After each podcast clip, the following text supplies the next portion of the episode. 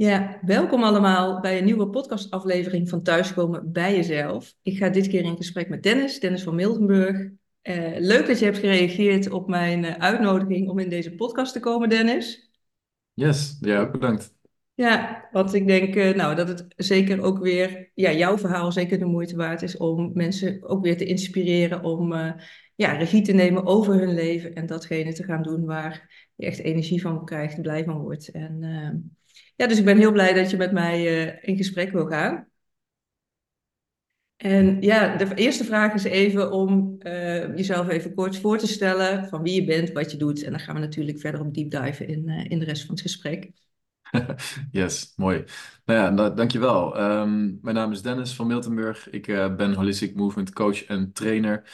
Um, en door de jaren heen heb ik een, uh, twee verschillende methodieken ontwikkeld die ervoor zorgen dat mensen echt gezonder, gelukkiger en bewuster worden.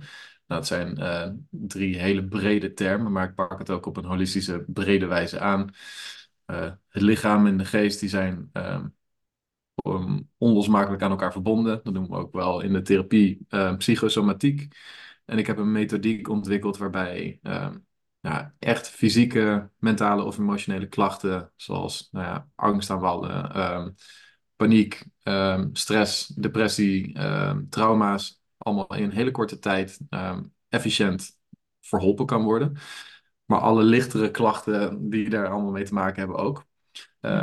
dus dat is een beetje mijn levenspad tot nu toe geweest. En de andere methodiek is een vorm van bewegen dat het is niet alleen maar schaduwwerk, maar ook eigenlijk in je kracht komen. Hoe kan je eigenlijk voorkomen dat je ehm, ehm, pijn ervaart of ongezonde ervaring of ziektes, et cetera. Ehm, en dat zijn dan weer bepaalde fysieke bewegingen die je thuis of in een sportschool kan doen, waardoor je niet meer naar de dokter hoeft te gaan. Oké, dat vind ik een hele mooie, want dat is onder andere ook waarom ik deze podcast heb. Om mensen ook op een andere manier, of tenminste te bewust te maken dat er ook andere manieren zijn dan alleen maar je gaat naar de huisarts met klachten en je komt in het reguliere circuit terecht. Ik heb jarenlang in de geestelijke gezondheidszorg gewerkt. En nou ja, hoe meer ik met andere manieren terecht, hè, met human design, maar ook met hypnose en mm. fysica te maken kreeg, denk ik. Ja, er is zoveel symptoombestrijding in de reguliere gezondheidszorg. Of je het nou hebt over de psychiatrie of over Ehm, de, ja, de somatische kant. En ik denk dat er zoveel meer mogelijk is. Dus heel mooi dat je dadelijk daar meer over wil vertellen. Ook dat mensen ook weten dat dit ook is. En dat je daarin, uh, nou ja, door aan jezelf te werken, uh, daarmee klachten kan bestrijden. Even los van alleen maar in het reguliere circuit uh, terecht te komen. Ja, ja, precies. Ja. En ook om het even over jouzelf te hebben, want de podcast heet Thuiskomen bij jezelf. En waar ik eigenlijk ook altijd mee begin, is met de vraag van in hoeverre met daar waar je nu staat in het leven, uh, voel jij je thuis bij jezelf? Ja, zeker. Maar de laatste zoveel jaar voel ik me steeds meer en meer thuis. Um, en zo, zoals een vriend van mij het ooit uh, uh, mooi heeft besproken. Um, in hoeverre je alles geeft op een, op een bepaald moment. Dat je, kan je zeggen van ja, ik was niet helemaal, ik zat niet helemaal lekker in mijn vel. Of ik was niet helemaal aanwezig. Of ik zat niet helemaal in die relatie.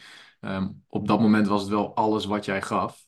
Mhm. Dus uh, ik kan wel zeggen dat ik de laatste zeven jaar echt 100% in mijn vel zat. En dat ik, in mijn, uh, dat ik me thuis voelde in mijn systeem.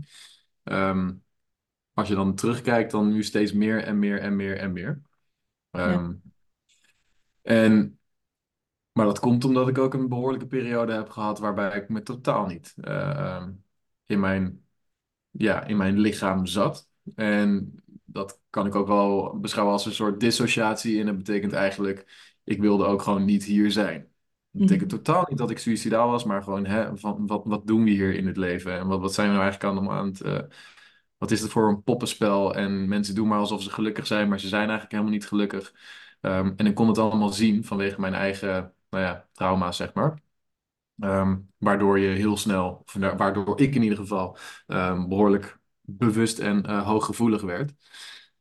Nou ja, dan ga je bepaalde vragen stellen en dan al op jonge leeftijd denk je, ja, wat kan ik er eigenlijk aan doen? En dan komt er een soort pessimistische blik, waardoor je eigenlijk ook hier niet per se, ja, niet lekker in je eigen thuis uh, zit. Nee. Want hoe was het dan voor jou? Hoe zag het er toen uit dat jij niet uh, die verbinding met jezelf voelde, niet thuis voelde bij jezelf? Ik werd geconfronteerd uh, met de dood. Eh, in dit geval het overlijden van dichtstbijzijnde. En dat heeft mij echt over na doen denken van, ja, wat is het leven eigenlijk? En schijnbaar kan je elk moment eh, ook weer vertrekken. En, en wat houdt dat dan dus in? En als de dood zo onverwacht zou kunnen komen, dan hoe kostbaar is het leven eigenlijk? En haal ik wel het meeste eruit? Ik bedoel, dat zijn vreemde vragen als je 13 bent, maar ehm, ik kon gewoon om me heen zien dat heel veel mensen, eigenlijk vrijwel iedereen om me heen, niet per se echt leefde. Eh, het was meer gewoon een soort van, ja, een, een, een, de red race, zeg maar. En, en maar gewoon eh, een beetje werken, studeren en ehm, tot aan je pensioen en dan begint het leven pas. Ja, En ik vond dat zo eng om te zien, waarvan ik dacht van ja, maar dit klopt gewoon niet. Maar goed, wat is dan wel het antwoord? Die had, dat had ik natuurlijk ook niet. Maar ik ben Had je dan veel mensen in je omgeving waar je daarover kon delen? Of als, als 13-jarige zijn hele grote vragen. Eh, hoe ging je daar Nou, ik kon die mee om? wel stellen, maar als iedereen slaapt en als iedereen Ja, eh, maar in, in, in die mindset zit en niet per se wakker is of niet bewust, dat is een betere term, ja, ehm, dan krijg ik natuurlijk ook geen antwoord. ja. Uh, dus dat was wel een, een, een eenzaam bestaan in die periode.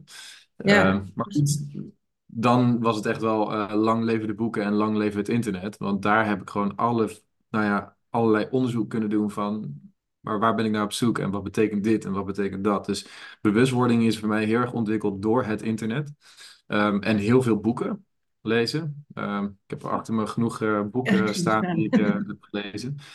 Um, dus ja, dat heeft, dat heeft mij ehm, antwoorden gegeven op de vraag, waardoor ik steeds meer begreep wat voor, in wat voor trauma ik zat, waarom er spanning zat in mijn lichaam en wat mijn pad werd.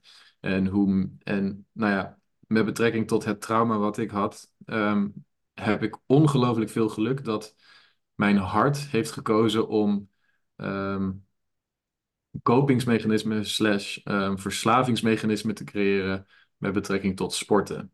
In plaats van alcohol, drugs en, en gokken en weet ik veel wat.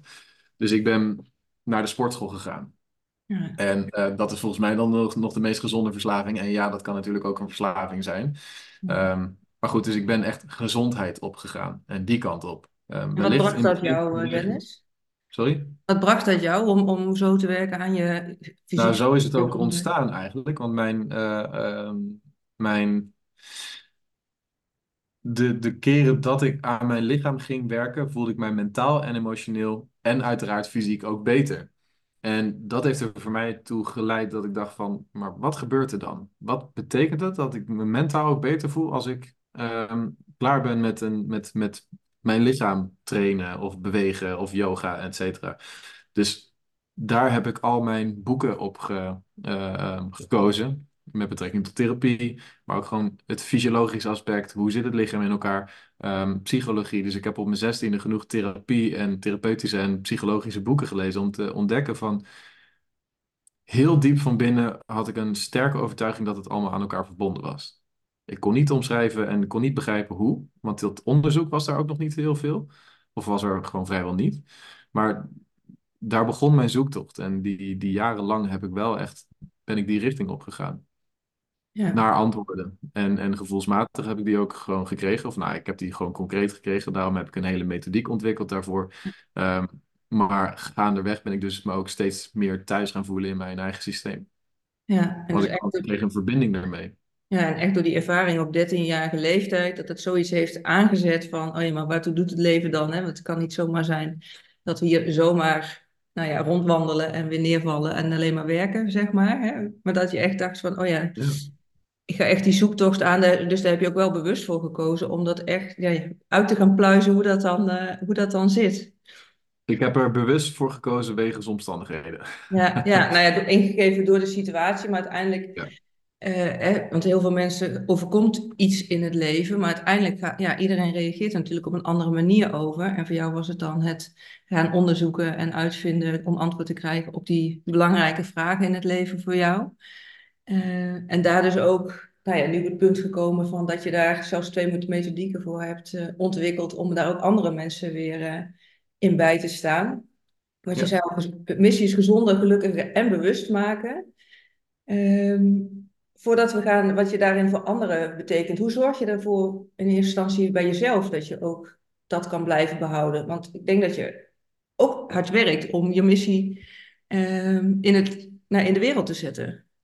Ja, dat is heel hard werken, maar het is, het is, het is, eh, het is zeer waarschijnlijk mijn missie voor een reden, want eh, ik, ik word er wel echt blij van. Het is, het is Ja, leuk werk. het geeft ook Ehm, energie. ongelooflijk veel, ja. Vooral omdat, omdat het gewoon, het geeft resultaat. Uh, mensen worden oprecht gezonder, gelukkiger en bewuster. Ze krijgen een vitaler lichaam. ehm, ehm, ze krijgen een veel betere connectie met hun eh, familie, partner, eh et cetera. Hun, de zwaarte van eh, trauma's uit het verleden, die worden verwerkt. Ehm, dus ja, het, het worden echt nieuwe, nieuwe, bewustere mensen. En als je dat dan terugkrijgt, want eh, ehm, nou ja, ik krijg het terug omdat, om eh, je vraag beter te beantwoorden, ik krijg het terug omdat ik het zelf ook heb doorleefd natuurlijk. Kijk, ik, ik ben, ehm, ik leer mijn studenten ook om ervaringsdeskundige te zijn. Ik, eh, ik wil niet dat je gewoon maar een boekje leest en, en daardoor mensen gaat helpen. Want je hebt, eh, je bent zelf nog niet gelukkig, of je bent zelf nog niet gezond, of je bent zelf nog niet bewust. Ja. Dus ik heb wel echt al die jaren eerst aan mezelf gewerkt en daarna andere mensen begeleid. En dan werkt het ook bij hun. En daardoor ben ik gaan afvragen van hoe komt het dat het, hoe komt het eigenlijk dat het werkt? Dus ik ben on- gaan onderzoeken op basis van de positieve resultaten die ik had. Ja. Daar kwam het in.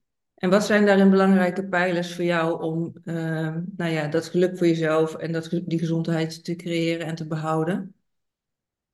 Ehm, wat bedoel je qua pijlers? Nou ja, in hoeverre hoe, hoe je dat dan realiseert. Want het kan natuurlijk op veel. Je zei, sporten was in ieder geval een belangrijke Oh, zo. uitlaatklep voor je, of in ieder geval een manier om daarmee om te gaan. Maar ik kan me voorstellen dat er meer elementen dan alleen sporten in zitten.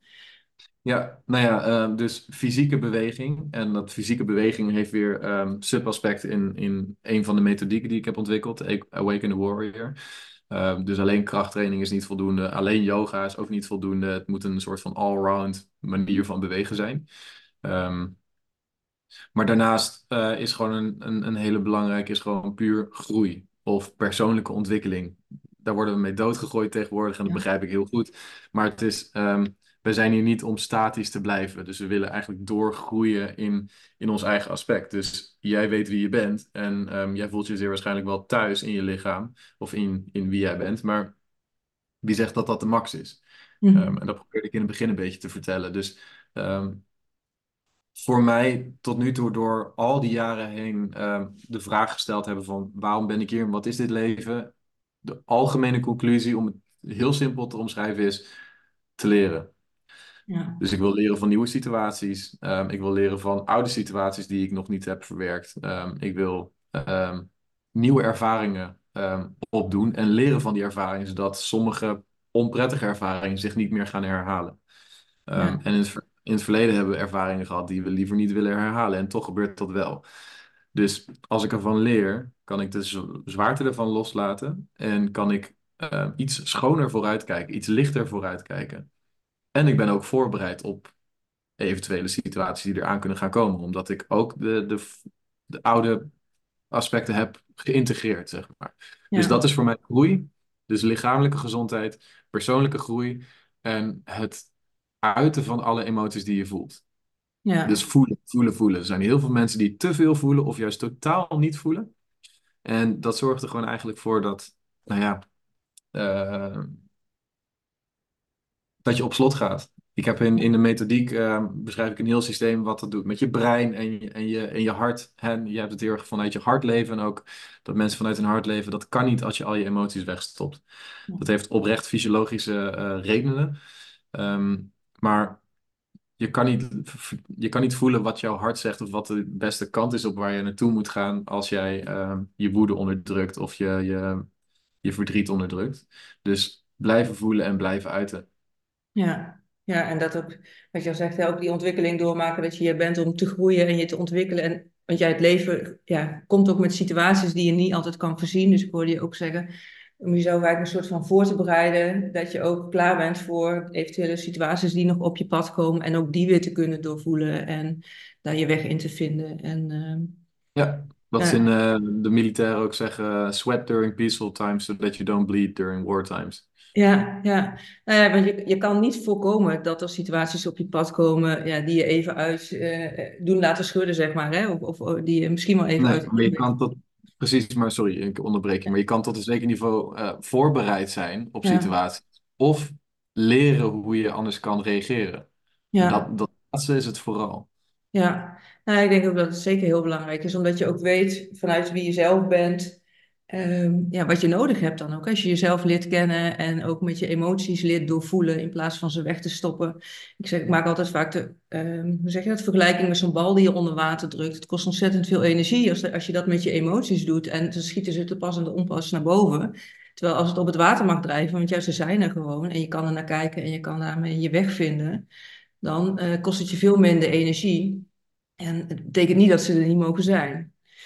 Ja, en, en dat, dat, er is er dan in mijn methodiek is nog een onderscheid tussen ehm, emoties doorvoelen en Ja, uiten. Dus de, in jouw eh, analogie zou ik zeggen, de bal onder water proberen te duwen, geen goed idee. De bal laten drijven, want dat werkt makkelijker. Dat zou ik kunnen omschra- beschrijven als, ik zie de emotie en ik voel hem en ik doorvoel hem en eh, ik laat die bal lekker drijven. ja, Maar voor mij zou het zijn, eh, haal het dopje eruit, zodat die ook leeg loopt. En dat is de emotie uiten.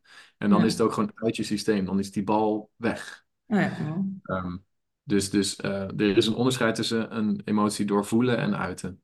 ja. Wat zijn voor jou manieren om die emoties te uiten? Nou ja, dat is natuurlijk heel erg moeilijk voor sommige mensen. Dus eh, als, ehm, als zij verdriet hebben en ze komen daar nooit naartoe, of eh, mensen zijn bang geworden om hun eh, boosheid te uiten vanwege andere mensen die eh, hun agressie hebben laten zien op een minder prettige wijze, dan is het heel moeilijk om daar zelf naartoe te gaan. En zo heb ik in mijn methodiek heb ik bepaalde fysieke bewegingen ontwikkeld die samengaan met een ademhaling of een stuk geluid of een woord, eh, waardoor mensen niet anders kunnen dan naar dat eh, gevoel toe te gaan. Dus als ik nu tegen jou zeg van er zit onderdrukt verdriet in jou, ga maar even huilen. Dat werkt natuurlijk niet. Dus ik heb bepaalde manieren ontwikkeld waar de- waarbij je gewoon echt eh, op een veilige wijze naar, naar, ja, naar die emoties toe kan. ja, want dat Ja, is denk ik wel, een- ja, je noemt dat een veilige wijze dat mensen ook ja, eh, die stap durven te zetten en kunnen zetten om ja, dat dan ook toe te laten. Want het is natuurlijk niet voor niks dat het jarenlang onderdrukt wordt of dat mensen daar niet bij kunnen komen. En als ze juist. daarmee aan de slag willen, dat het ja, ook heel spannend is, kan ik me zo voorstellen. Dat mensen daar dan eh, eh, ja, mee in contact willen komen en daarmee aan de slag willen gaan. Op het moment is het heel erg spannend en kan, je ook, kan ik ook heel vaak zien dat mensen echt wel een stukje weerstand hebben. Logisch, inderdaad, exact wat je zegt. Er is een reden dat het zo lang is onderdrukt. Ehm, maar het resultaat, als je er toch doorheen breekt, is ongelooflijk. Ehm, hè, er gaat een wereld voor sommige mensen open en, en ehm, er komt een, een nieuw persoon naar boven. En dan bedoel ik niet dat je een volledig ander eh, karakter wordt, maar meer van wie je al bent. Dus je komt nog meer thuis. Laat ik het zo zeggen. Dus al die ballen die je onder water probeert te, te duwen of laat drijven, die zorgen er allemaal voor dat je net niet helemaal jezelf kan zijn. Ehm, en als die ballen dan weg zijn, dan is het water ook schoner en helderder. ja, ja. En heb je daarin ook een voorbeeld voor jezelf, wat bij jou een belangrijke is geweest in nou, de ontwikkeling waar je nu staat, in het thuiskomen bij jezelf, waarvan je zegt van, oh ja, dat is echt wel, eh, nou ja, een belangrijke om misschien hier ook te noemen? Ehm, zeker. Nou ja, voor mij is het ook eh, de, de, de integratie en de uiting van mijn boosheid. Dus het is niet per se dat, dat vroeger ik werd geconditioneerd dat ik niet boos mocht zijn. Ehm, maar ik kom uit een liefdevol en zacht, thank God, eh, familie. Ehm, en er was gewoon heel weinig boosheid. Ehm, maar ik als jongste jongen was ook aan het ontdekken van wat houdt het in als, om een man te zijn. En je ziet gewoon om je heen dat ja, boosheid mag niet en het wordt heel erg afgestraft. Ehm, en logisch, want boosheid en agressie wordt ehm, over het algemeen ongezond geuit. Maar het wegstoppen creëert nog meer problemen. Precies wat je dan, Ja, dan schiet het omhoog. Ehm, en ik heb twee keer ervaren dat het omhoog schoot. Eh, beide situaties hadden met onrecht te maken, waarbij ik eh, ehm, niet, niet, de, eh, niet de dader was, maar eerder de helper. Maar ik had geen controle over mezelf. Ja, Ehm, althans, er is niks gebeurd, maar ik voelde een soort van wat ik voelde, had ik geen controle over. Het is niet dat ik verkeerd heb gehandeld, of ik heb eh, niet gehandeld zelfs. Ehm, eh, maar ik, ik, ik, ik had zoveel woede in mij dat ik het ook niet kon, goed kon uiten. Ik kon het ook niet loslaten. Dus ik heb een paar dagen lang gewoon in volle spanning gelopen. Met ehm, agressieve gedachten waar ik niks mee heb gedaan. Maar ik ben er dus heel erg van geschrokken van Ja, hoeveel er eigenlijk in mij zit. En zo heb ik bepaalde oefeningen ontwikkeld ehm, ehm, om het te uiten op de meest gezonde en veilige manier.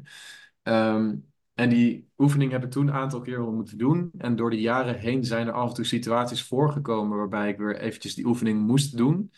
En nu heb ik die al een paar jaar gewoon niet meer gedaan, omdat er zit niet meer boosheid van vroeger in mijn systeem. ja, Ik ben oké, stel dat er nu een situatie voorkomt waarbij boosheid wordt geactiveerd, dan is het mijn huidige boosheid en niet oud zeer.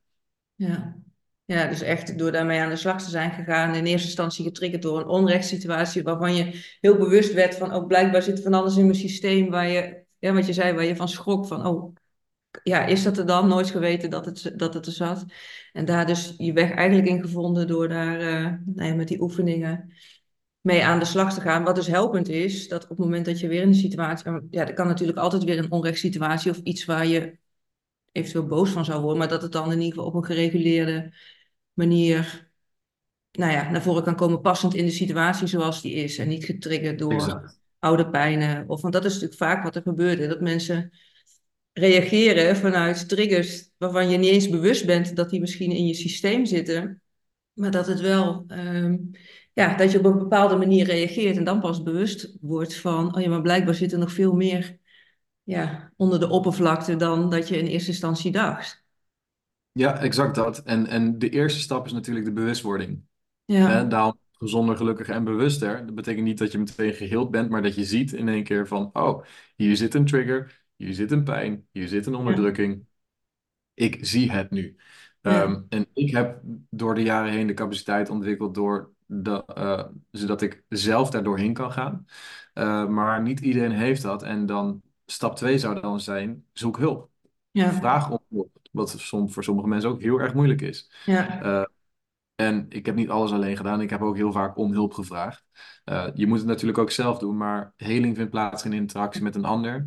Dus eh, hè, om hulp vragen en ehm, dat iemand je of ondersteunt of al acht stappen verder is met het vraagstuk waar je tegenaan eh, loopt, dat is ideaal. Dan ja, ga je dus naar iemand toe die dit probleem al bij zichzelf en bij anderen heeft verholpen. Nou, dan wil jij toch bij diegene zijn, want die heeft, op, die heeft de antwoorden op jouw vragen. Je moet het zelf oplossen. Maar echt bewustwording is de eerste. Ik zie dat ik nu getriggerd word. Ik zie dat ik iets wegstop. Ik, ehm, of andere mensen zeggen tegen jou van... Oké, nu eh, wordt het een beetje te veel met het gedrag ja. dat je hebt. Of zoiets dergelijks. Dan denk je ook van... Oh, wat ben ik eigenlijk aan het... Ja, en inderdaad dan ook de stap eh, willen en kunnen zetten van, oh ja, dit, hè, de bewustwording, maar er ook wat mee willen doen. Want het is natuurlijk, waar we het net over hadden, best spannend om dat misschien aan te gaan.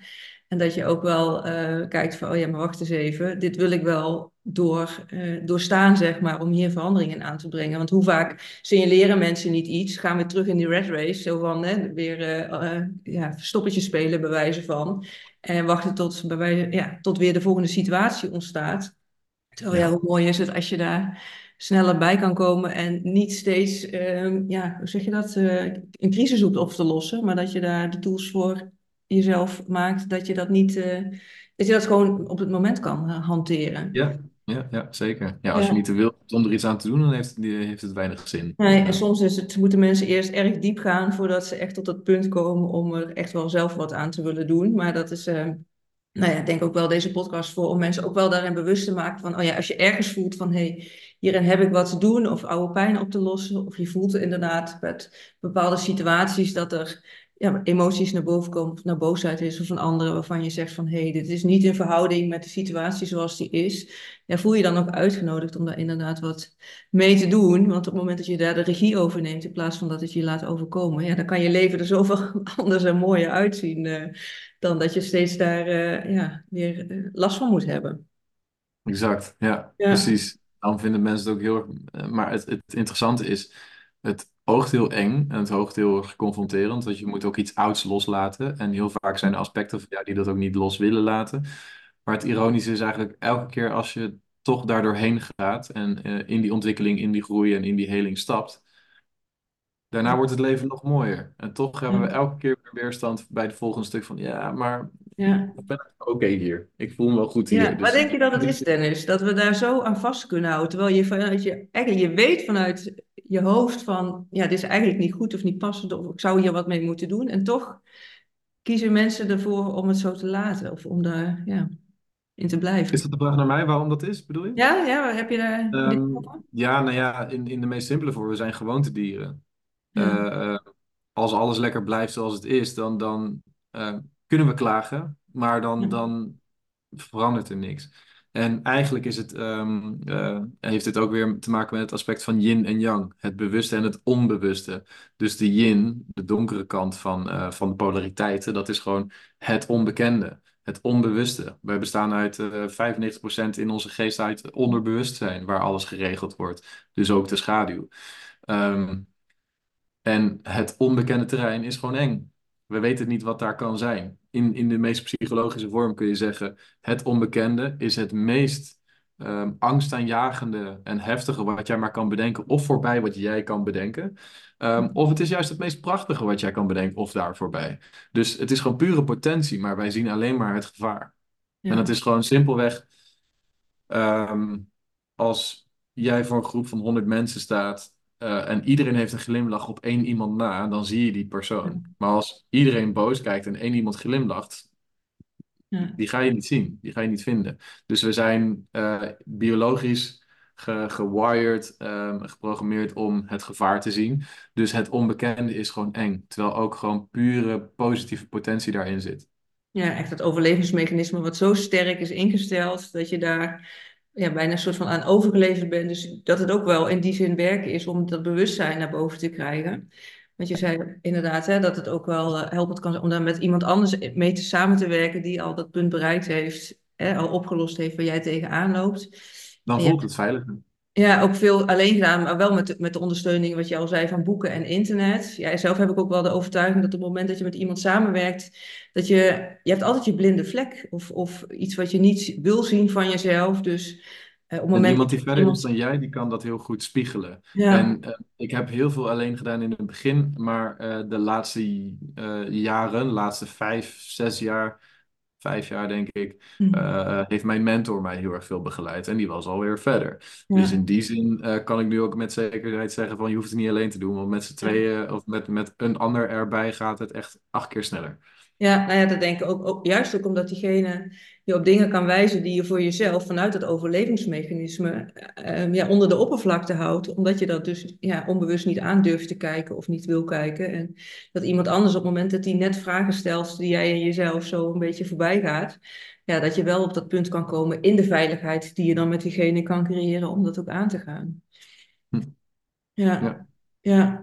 En wat maakt dat jij eh, ehm, mentor, zeg maar, hebt opgezocht? Eh, want je zei al, ik heb veel met, met boeken gedaan en vanuit internet. Op een gegeven moment is het punt gekomen om daarin ook hulp te vragen. Wat was dat voor jou, eh, dat moment? Weet je dat nog? Oh, eh, nee, dat was niet, het is niet per se een vraag geweest. Het is toch altijd, ehm, ehm, wat wordt er nou gezegd? When the student is ready, the, the teacher appears. Zoiets. Ja, ja. Er kwam iemand op je Ehm, pad. dus, dus ik heb niet per se. Het zou kunnen zijn dat er gewoon ergens een omschakeling is geweest dat, dat ik daar klaar voor ben. Maar het was niet in één keer. Ik heb niet een eh, oproep gedaan van ik heb een mentor nodig. Eh, dat is een, een hele bijzondere man geweest die op mijn pad kwam en zo is het ontstaan. Ja, Ehm, in principe heb ik hem eerst begeleid door zijn processen ehm, heen en daar, daar, daarna werd het een soort van ehm, wederzijds geven en ontvangen. ja. En dat is wel mooi dat je daar dan ook voor open staat. Want ik denk ook dat er bij veel mensen mensen op een pad kunnen komen waar je wat van kan leren of waar je een wisselwerking mee kan hebben. Alleen dan moet je dan ook kunnen zien en, en daarvoor openstaan. Dus blijkbaar jezelf van, hè, when the student is ready, the, the teacher appears. Maar dan, ja, dat je dat dan ook wel aandurft te gaan inderdaad. En eh, eh, daarin ook weer die, die vervolgstappen gaat zetten. Want dat groeien, dat blijft een, eh, een ding natuurlijk voor het leven. Tenminste, dat geloof ik zelf Ja, ook wel. ja. En dat je ook op verschillende momenten in je leven daar misschien wel andere mensen voor hebt. Oh, zeker. Ja, zeker. Ja. En dat, zo werkt soms ook met vriendschappen en, en soms ook met partners. Sommige partners zijn hopelijk gewoon eh, voor, voor jullie leven. Maar het kan ook zijn dat je gewoon eh, bepaalde partners hebt die bepaalde mooie dingen mee kunnen geven op een bepaald tijdstip. En daarna ga je weer verder. En hetzelfde is voor mentorschap. En ehm, mijn, mijn programmering qua voorkeur heeft ook gewoon dat vriendschappen voor altijd zijn. En eh, net zoals familie natuurlijk voor altijd is. En ehm, maar dat is gewoon niet altijd het geval. Ik heb ook gewoon vrienden los moeten laten, omdat uh, ja, dan groeiden we gewoon liefdevol uit elkaar. Uh, Ja, als je maar alles hebt uitgesproken en uitgewerkt en uh, hebt kunnen integreren wat je van elkaar kon leren. ja. ja dat is. Het gaat er ook om van je maakt een bepaalde ontwikkelreis door en een ander ook. En ja, de vraag is of dat met elkaar oploopt of dat je daarin een, uh, een andere richting op gaat. En soms kan het naast elkaar bestaan. En ja, soms gaat ook ieders uh, zijn weg. En ik vind het wel mooi dat je zegt, ja, familie, uh, um, wat zei je nou? Ja, die zijn er dan ook. Maar zelfs dat is, niet al, is ook een overtuiging, hè, dat die er dan zouden moeten blijven. Er zijn natuurlijk genoeg mensen die ook daarmee breken. Vanuit het idee van, ja, maar dat is gezond voor mijn eigen leven. Om juist ook dat los te laten. Zeker. Nou ja, wat ik zeg is een soort van, uh, je familie zal altijd je familie blijven. Ja, ja, ja. Vriendschap kan je op een gegeven moment zeggen, uh, het is geen vriend meer van mij, het was een vriend. Ja. ja. Maar je hebt niet, het was mijn vader of het was mijn nee, broer. Nee, het blijft je, je familielid, ook al heb je geen contact. Zo. Nee, ja. dus, dus kijk, uh, kijk, het door blijven groeien, niet, kijk, iedereen groeit wel onbewust. maar er is ook een soort stagnatie. Uh, dat kan ook bestaan. En als mensen niet openstaan om dingen uit te spreken of uit te werken van uh, de problematiek die er is, ja, dan is het soms oprecht en, en hè, de relatie blijft um, schadelijk voor beide kanten. Dan is het soms oprecht beter om um, dan liefdevol afstand te nemen, uh, met betrekking tot familie ook. Ja. Maar wat ik vaak heb gezien is dat puur vanuit een kwetsbare wijze, vanuit jezelf dingen uit kunnen spreken naar familieleden, dat kan al voor begrip zorgen, waardoor er een soort band weer opgebouwd kan worden. Al helemaal als er geluisterd kan worden en er kan echt over het probleem gesproken worden, um, dan laat ik het zo zeggen. Ik heb in, in mijn werk heb ik heel veel familieconnecties weer opgebouwd zien worden. En dat alles in één keer uitgesproken kan worden, omdat um, de ander er nooit over durft te beginnen. Of misschien niet eens ziet dat het aan de hand is. Die voelt Ja. wel iets, maar die weet niet wat. En die gaat ook niet de vragen stellen. Ja. En als jij het eenmaal ziet dat er problemen zijn in jouw familie. eh, en je hebt een uh, akkefietje met je moeder of met je vader. ehm, maar jij hebt nog evenveel spanning en je wil het gesprek starten. Ja, dan, dan kan het weer een irritatie of een ruzie worden. Want jij hebt Ja. het aspect in jou nog niet verwerkt. Elk probleem komt van beide kanten. En dan kan je zeggen van ja, het is 95% het probleem van, van mijn vader of van moeder. Klopt, maar dan ga jij maar aan jouw 5% werken. Ja. En dat doe je dan samen met iemand. Daar ben Ja. ik dan voor. Ja, en vaak wordt er ook wat gespiegeld, hè? Iets waar jij je aan irriteert of frustreert. Dat is ook uiteindelijk iets wat bij jezelf speelt. En wil je dat en durf je dat aan te kijken, om Ja. daarmee aan de slag te gaan en vanuit daar weer openheid te creëren. Ja. Precies, want hoe vaak zeg je nou achteraf eigenlijk van shit, ik lijk echt op mijn moeder of ik lijk echt op mijn vader. Ja, ja, Ja, ga daar maar eerst naar kijken. Dan Ja. krijg je veel meer inlevingsvermogen in je ouders. En dat je dan op een veel rustige manier op hun af kan stappen. Of op je broers, zussen, et cetera. Dan is er voor hun ook ruimte om er naar te kijken. Maar als het, een, als het overkomt als een aanval, tuurlijk wordt er dan Ja. niks opgelost. Nee, want dan gaat het tegen elkaar eh, opboksen natuurlijk. Precies. Dus Nou ja, jij moet dat- jouw aandeel oplossen. Ja, en, en het ook aankaarten inderdaad, wat je het bespreekbaar maken. Want hoe vaak denk je niet iets dat er speelt en je vult het al in met allerlei gedachten over hoe jij in die situatie staat en naar kijkt. Maar 9 van de 10 keer klopt het helemaal niet met hoe die ander het beleeft. Maar omdat jij het zo invult en die ander op zijn of haar manier, ja, zie dan nog maar eens bij elkaar te komen als je het niet, niet uitspreekt en alleen maar vanuit eh, ja, overtuigingen zo'n gesprek ingaat. Dus Ja. dat is dan wel de kunst om dat los te laten. Ja. Maar dat is ook waar jij mee werkt, met, met ja, meer systemen, zeg maar, om ook eh, daarin eh, mensen hun pad te laten vinden. Eh, niet specifiek. Dus mijn methodiek is meer eh, lichamelijk gericht. Althans, eh, ehm, het is een therapeutische bewegingsmethode. Dus ik heb echt methodes om ehm, diep naar, naar de emoties toe te gaan. En vaak na het ontladen van een bepaalde pijn. Dus met, kijk, familiesystemen zitten wel in de conversaties waar we het over hebben. Maar ehm, ik heb genoeg mensen op mij afgehad die NLP hadden gedaan, eh, hypnose, EMDR of familiesysteem. Die kwamen alsnog naar mij toe, omdat er vooralsnog een bepaalde spanning eh, zat. Mhm. Dus ik, ik, ik pak het vanuit, vanuit een andere kant. Het is een bottom-up methode. Wat betekent, ik ben eerst met het lichaam bezig en daarna gaan we pas over dingen praten. Ja. Stel, jij hebt toch nog wat ehm, eh, eh, frustratie naar jouw vader toe, dan gooi die frustratie eerst eruit. Word Mhm. maar eens even heel erg boos. Ga maar heel even schreeuwen en schelden en word maar even boos. ehm, wat je op je 16e, 17e, 18e had willen uiten, maar niet hebt gedaan.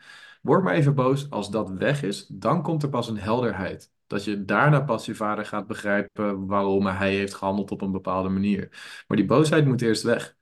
Dus, want die boosheid, al, al begrijp je hoe het familiesysteem is in elkaar zit, als je vader, eh, als je nog steeds die spanning hebt om je vader, terwijl je mentaal begrijpt wat er allemaal aan de hand is, dan heeft het lichaam alsnog een bepaalde spanning of frustratie of een schild als je je vader weer ziet. Ja. ja, dat is gewoon een automatische reactie op alles wat daarvoor is gebeurd natuurlijk. eh. Het is een lichamelijke reactie en ons lichaam is, heeft zulke oude systemen wat, ja. waar onze neocortex eh, niet heel veel weet wat hij ermee moet doen. Nee, en zie dat dan maar eens naar het bewustzijn te halen. Want wat ik soms ook zo'n lastige vind, is om er dan woorden aan te geven wat je voelt. Want heel veel dingen, ja, ervaar je inderdaad in je lijf. En dan, of tenminste, daar word je je dan bewust van. En ik kan me voorstellen met zo'n oefening dat je het ook kan ontladen. Want ik vind dat cognitieve is soms zo lastig. Want ja, geef er maar eens woorden aan. En dan moet die ander ook nog precies begrijpen wat jij dan bedoelt. Want die, die heeft dan weer zijn andere rugzak met hoe je emoties interpreteert. Dus dan zit je soms ook met therapeuten op eh, een level ja, cognitief. Terwijl, ja, hoe raak je dan dat, bij dat gevoel terecht? En zorg je dat daar inderdaad de verandering plaatsvindt? Ja, Maar dat heb jij dus echt met die oefening, om daar dan echt die verbinding mee te maken. En eh, precies dat. ja, ja, nou ja, dat is wel een hele mooie, omdat ehm, ik kom dus uit de GGZ, geestelijke gezondheid, en er is vooral heel veel praten. Natuurlijk zijn er ook wel eh, wat andere therapieën, maar wat ik al zei, dat deze podcast er ook voor is om mensen te attenderen op zoveel meer mogelijkheden die er zijn om aan jezelf te werken en dus ook ja, daarin jezelf beter te leren kennen en je weg te vinden in hoe met emoties eh, om te gaan. Want waar kunnen mensen jou vinden, Dennis? Als mensen nou luisteren en denken, oh maar wacht eens even, van Dennis wil ik wel eens meer weten hoe dat dan precies eh, gaat. Nou, ik, eh, eh, ik heb dus twee bedrijven, dus twee methodieken. Ehm eerst is Holistic Movement, dus holisticmovement.nl. Daar, daar kun je ehm, kijken naar de methodiek om ehm, ja, echt het innerlijk werk te doen, zeg maar. Het schaduwwerk, de persoonlijke ontwikkeling en die oefeningen waar ik het net over had.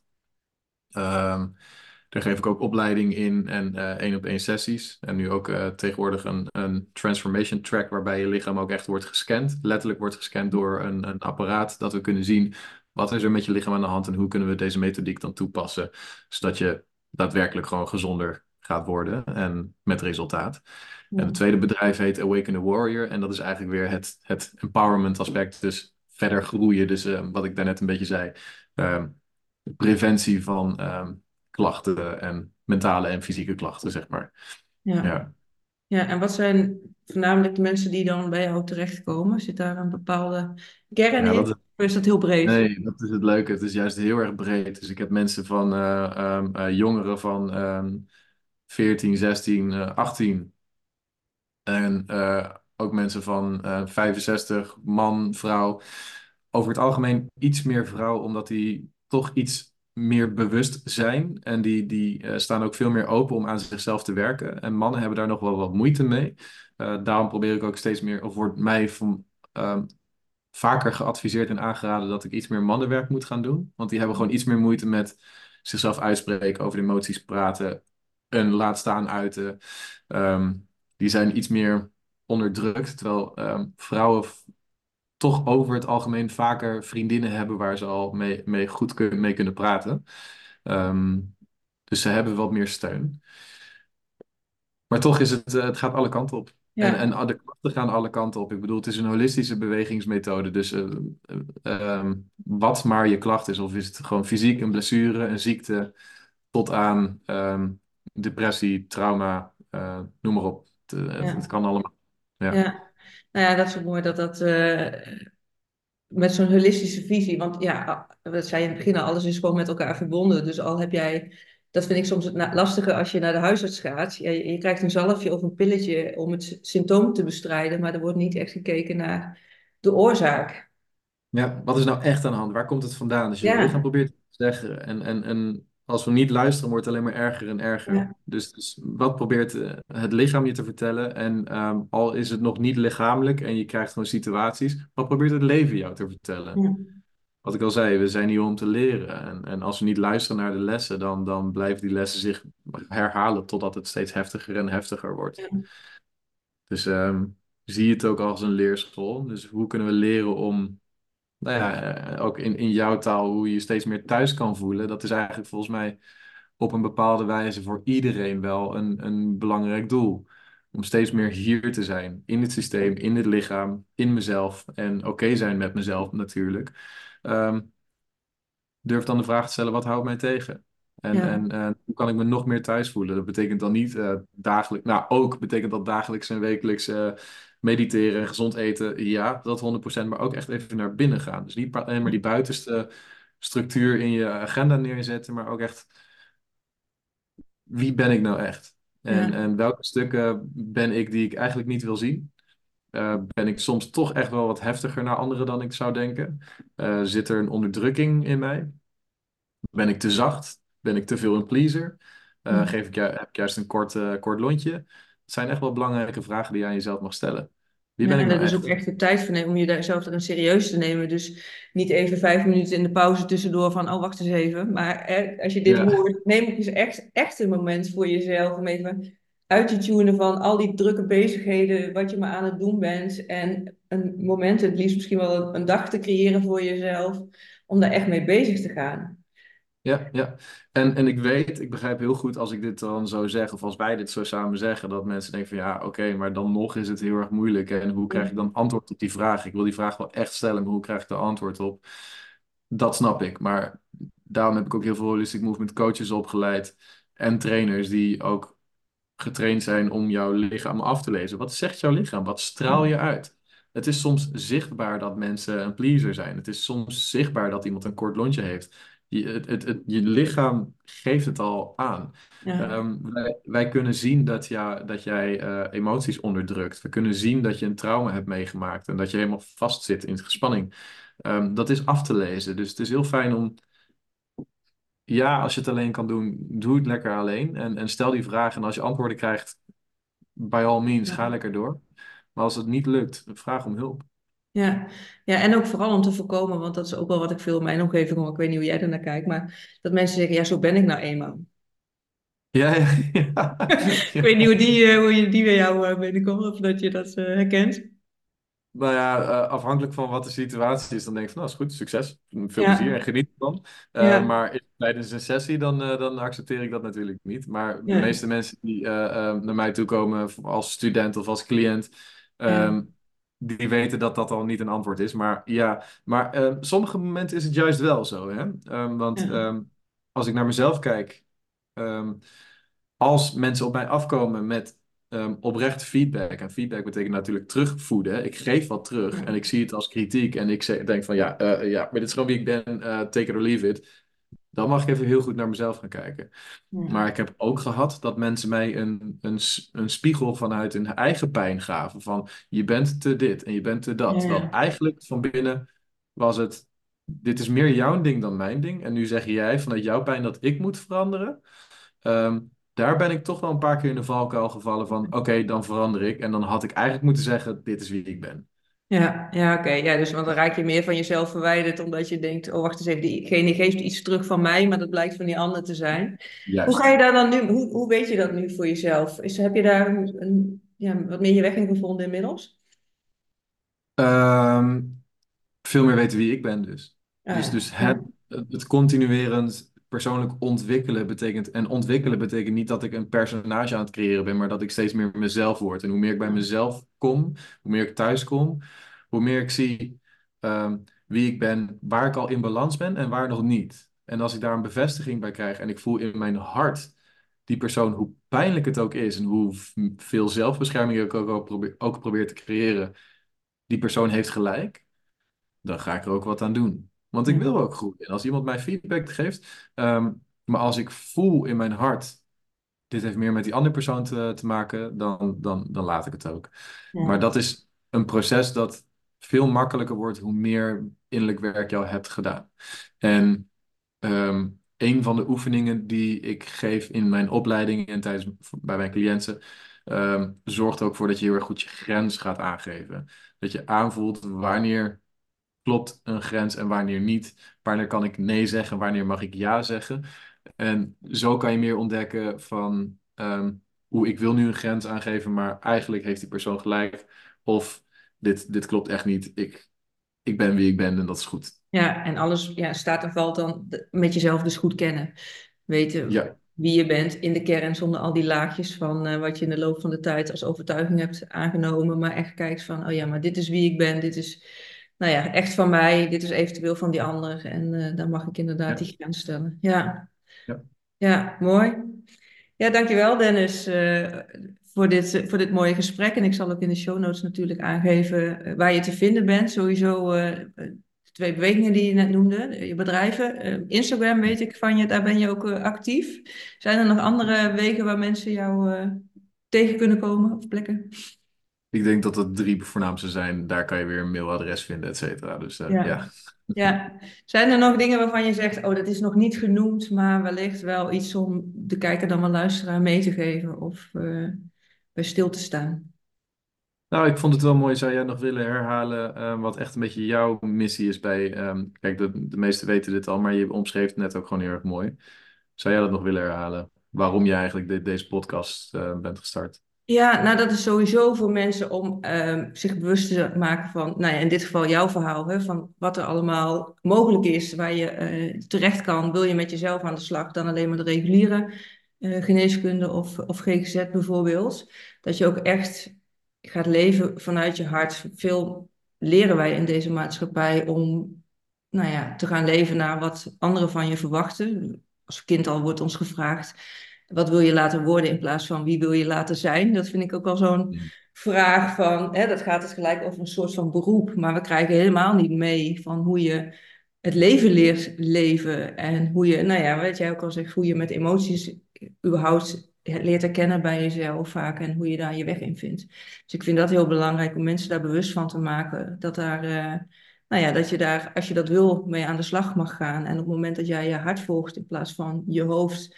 dat je ook, ja, zoals jij nu jouw werk hiervan hebt gemaakt en jouw missie hiervan hebt gemaakt, ja, dat had je misschien helemaal niet kunnen bedenken van tevoren en wat allemaal nog gaat komen, wat er op je pad komt als je open staat voor die signalen om daar ja, je invulling aan te geven. En heel veel mensen die leven hun leven in de red race en eh, naar de verwachtingen van de maatschappij, maar als ze echt bij zichzelf stil gaan staan, dat ze ook voelen van ja, maar eigenlijk ben ik helemaal niet gelukkig of ik mis iets. En dat je daar, dat echt serieus mag nemen en daarmee aan de slag mag gaan. En dat dus niet alleen hoeft te doen. Dat er heel veel verschillende mensen voor je klaarstaan als je dit hoort of, of ziet, om daar met jou mee aan de slag te gaan. En eh, ja, pak dat vooral ook aan. Want ik zeg altijd, als je daarmee aan de slag gaat, dan kun je je niet voorstellen hoe je leven er, hoe mooi je leven er misschien over een half jaar of een jaar kan uitzien. Of misschien over vijf jaar. Dat je echt dan terugkijkt naar dit had ik nooit kunnen bedenken dat ik ooit op dit punt zou staan. Als je jezelf daar dus in serieus neemt. In plaats van. En, en dus, dat vind ik belangrijk, de regie neemt over je leven. In plaats van Ja,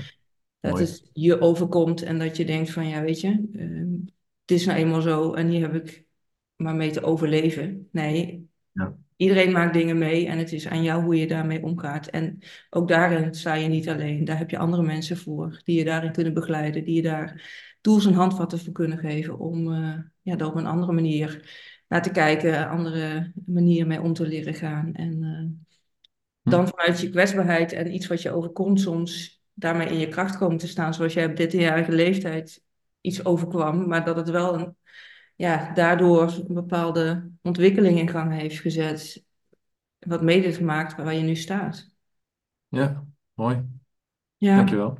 ja dank je voor de, voor de vraag of de uitnodiging om dit te Hm. delen. Ja, Ehm, ja, en ik zou zeggen voor de mensen die dit uh, luisteren, dan wel kijken ehm, en je denkt van hé, hey, dit mogen meer mensen horen, laat het vooral ook uh, aan anderen, uh, ja, maak het kenbaar door bijvoorbeeld ons te taggen op social media en deze podcast te delen of door deze podcast reviews dan wel sterren te geven. Want hoe meer mensen ja, hier weer van horen, hoe groter die olievlek dan ook weer wordt, dat mensen hiermee in aanraking kunnen komen. In ieder geval dat stukje bewustwording creëren. Ik denk als we een paar zaadjes kunnen planten, dat mensen hiermee aan de slag gaan, dan is het al, uh, dan is het al uh, winst. En uh, laat ons vooral ook weten, um, als je deze aflevering geluisterd of gekeken hebt, nou ja, wat je eruit hebt gehaald en of het iets bij jou getriggerd heeft waar je wat mee gaat doen. Want uiteindelijk maken we, de, ja, maken we deze podcast voor jou natuurlijk als kijker en luisteraar om in ieder geval daar dan ook wat mee te doen. En ja, ook dat bewustzijn en dat wakker worden te creëren. Ik denk dat dat ook wel een belangrijke is. Van, uh, er is zoveel meer mogelijk als jij je bewust bent van je kansen en mogelijkheden en die ook aanpakt. Ja. Hm. Ja. Um, ja, zullen, zullen we afsluiten, Dennis? Of had jij nog een. Uh... Nee, ik, vind het, ik vond het een uh, mooie afsluiter. Dankjewel. Ja, dan uh, gaan we hem daarbij laten. En dan wil ik voor alle kijkers en luisteraars, uh, ja, iedereen natuurlijk een ontzettend mooie dag wensen. En een heel mooi leven. En dan spreek ik uh, jullie in de volgende aflevering. Ja, ik zit echt nog even helemaal na te genieten van dit mooie gesprek met Dennis. Het is voor mij echt een cadeautje om, in dit geval Dennis, maar ook alle andere mensen die ik dan spreek voor deze podcast, ja, daar mee te mogen spreken en, en jou te inspireren om inderdaad echt de regie te nemen over je leven. En voel de uitnodiging, pak de uitnodiging aan om met jezelf aan de slag te gaan daar waar jij voelt dat daar nog eh, werk ligt. En ja, weet je, het geeft je zoveel moois.